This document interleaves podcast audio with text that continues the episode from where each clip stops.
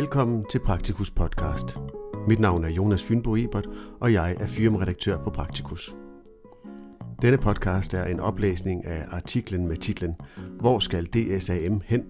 Og den er skrevet af Anders Beik, formand for DSAM. Artiklen er bragt i Praktikus 252, der udkommer november 2020. Artiklens tekst starter her. DSAM's formand Anders Beik har efter repræsentantskabsmødet den 3. oktober taget hul på sit sidste år som formand. En DSM-formand kan maksimalt sidde på posten i 6 år, og denne periode falder Anders Beik for i oktober 2021. Praktikus har i den forbindelse spurgt formanden, hvordan han gerne ser, at hans sidste år på posten udvikler sig. Pludselig har jeg været kransekagefigur i DSM i fem år. Tiden er fløjet afsted. Det føles som mindre, men i spejlet ser det snarere ud som 10 år. Jeg har været med til virkelig mange spændende ting som formand.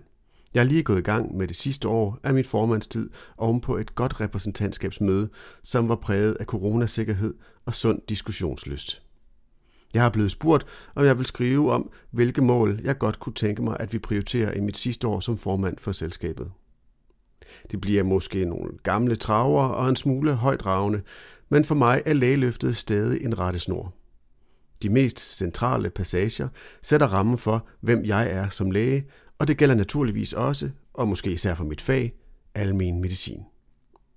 Og jeg mener, at de syv fælles pejlemærker for faget, som vi vedtog i 2016, omfavner disse passagers indhold. 1. At jeg ved mine forretninger som praktiserende læge stedse skal lade det være mig magtpålæggende efter bedste skyndende at anvende mine kundskaber med flid og omhu til samfundets og mine medmenneskers gavn. 2. At jeg stedse vil bære lige samvittighedsfuld omsorg for den fattige som for den rige, uden persons anseelse. 3. At jeg ubeføjet vil åbenbare, hvad jeg i min egenskab af læge har erfaret. Efter bedste skyndende.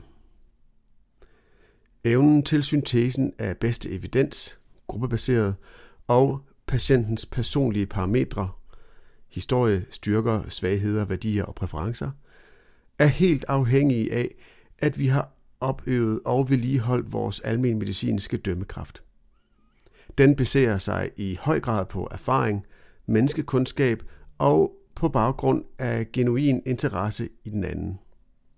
I evidensbaseret medicin hedder det sig, at patientens værdier og præferencer skal indgå på lige fod med ekstern evidens, når der skal udøves et klinisk skøn. Det er rent faktisk ikke nogen nem opgave at afdække en andens værdier eller for den sags skyld præferencer. Det kræver selvfølgelig god kommunikation, men det kræver også menneskekundskab og selvindsigt. Man kan ikke tale og lytte sig ud af det alene. Menneskekundskab kan man kun lære og udøve, hvis man interesserer sig for mennesker, herunder sig selv som menneske og ens egne reaktioner. Jeg håber, vi bliver endnu bedre til at beskrive og retfærdiggøre den almindelige medicinske dømmekraft i løbet af det kommende år. Jeg vil forsøge at bidrage til, at vi får den udfoldet og beskrevet mere klart, og bruger enhver given lejlighed til at få den i tale sat endnu mere klart. Vi baserer ikke vores beslutninger på mavefornemmelser, intuition eller lægekunst. Der er tale om faglig dømmekraft, som ikke kan opløses i en algoritme, fordi den indstilles og fintunes af konteksten og i mødet med patienten. Men der er tale om en helt reel færdighed, som kun kan bedømmes af fagfælder, der også besidder den, eller måles på outcome, mobilitet eller mortalitet. Det, som patienterne efterspørger, når de søger læge for reel bekymring eller lidelse, er den personlige læges dømmekraft. Det er tillid til denne dømmekraft, der gør, at patienten betror sig til lægen og tør stole på lægens råd og vejledning. Med flid og omhu. Flid og omhu har desværre ændret betydning gennem de senere år. Fra at være noget, man aktivt kunne bestræbe efter i behandlingen af sine patienter, så handler det nu om noget defensivt, som snarere er knyttet til dokumentation end til kvalitet i omsorgen for patienten. Det fremgår af STPS-materiale ganske tydeligt, at omhu og samvittighedsfuldhed for dem handler om, at du skal skrive patientjournaler, og du har pligt til at deltage i tilsyn. Hvis du oplever en utilsigtet hændelse, skal du rapportere den – og at du følger de lovbekendtgørelser og vejledninger, som er gældende inden for dit fagområde. Vi skal blive ved med at sætte lys på, at lægens omhu og samvittighedsfuldhed handler om lægens indsats i mødet med sine patienter, ikke i mødet med sine kontrollanter. Uden persons anseelse. Egentlig skulle DSM i jubilæumsåret have haft fokus på det tredje pejlemærke, der hedder Vi giver mest til dem, som har størst behov. På baggrund af personlige omstændigheder blev det ikke jubilæumstemaet. Sundhed er primært betinget af forskellige grundlæggende betingelser og vilkår økonomisk og socialt. Men sundhedsvæsenets indretning betyder også noget. Desværre ofte i den forkerte retning, så de mindst privilegerede også får mindst. Vi vil gerne fortsat have fokus på, hvordan vi i almen praksis kan differentiere indsatsen, så vi gør os mest tilgængelige og yder mest for dem, der har størst behov. Samvittighedsfuld omsorg for den fattige tager dog mere tid og koster flere kræfter for lægen. Det er der ingen grund til at benægte. Desværre kommer vi nemt til at indrette og organisere os i sundhedsvæsenet efter de rige. Den gruppe af patienter, der befinder sig i centrum af kraft, af uddannelse, netværk og fælles interesser med ligesindet i embedsværket. De tager den aktive patientrolle til sig som et forbrugsgode, der giver dem mulighed for at være medskabende i forhold til egen krop og identitet, som Morten Sodemann har udtrykt det. De står også for en stor del af de private sundhedsforsikringer.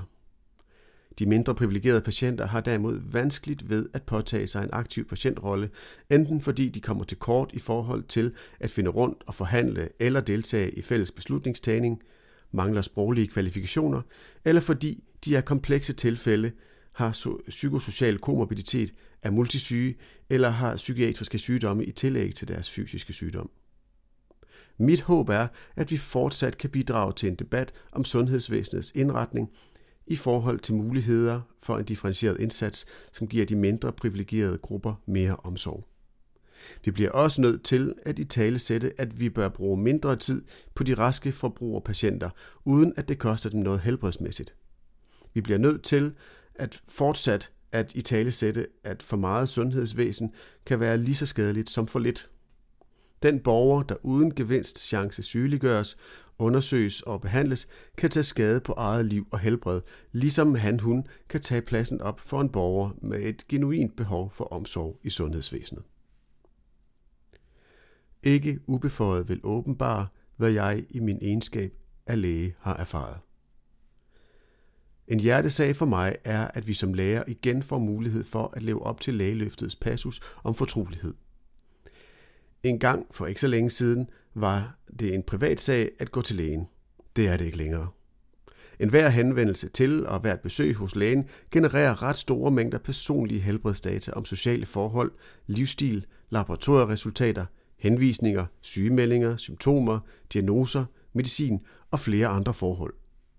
Det er data, som vi uden patientens samtykke skal dele gennem forløbsplaner, aftalekalendere, medicinsregister, regionale kvalitetsdata og flere andre databaser. Vi ved, at borgerne gerne vil dele sundhedsdata til behandling, kvalitetsudvikling og forskning. Men vi ved også, at et stort flertal gerne vil spørge os om, hvad deres sundhedsdata, som de betragter som privat ejendom, kan bruges til.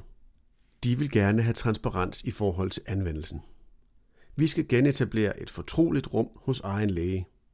Jeg håber, at al min praksis kan vise vejen ved at etablere en meningsfyldt samtykkemodel gennem de digitale løsninger, vi har til rådighed. Det kunne være en overordnet løsning i stil med den, som Etisk Råd anbefalede i 2018 i form af et metasamtykke kombineret med transparent for, hvor og til hvad data så rent faktisk anvendes. Det er ikke et fatamorgana. Det kan lade sig gøre, og jeg håber, vi kommer det nærmere i det kommende år. Jeg har deltaget i flere debatter, hvor stemningen drejer i retning af, at borger- og brugerinddragelse i sundhedsvæsen også bør omfatte inddragelse i brugen af borgerens data til udviklingsformål. Man kan nu godt være for samtykke uden at blive påduttet at være imod forskning og datadeling.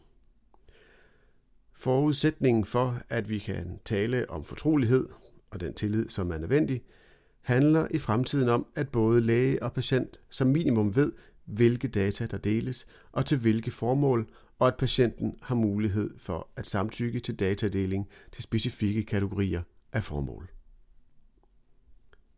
Artiklens tekst stopper her. Artiklen kan som nævnt læses i Praktikus 252, der udkommer i november 2020. Musik til denne podcast er lavet af Andreas Kæmpe.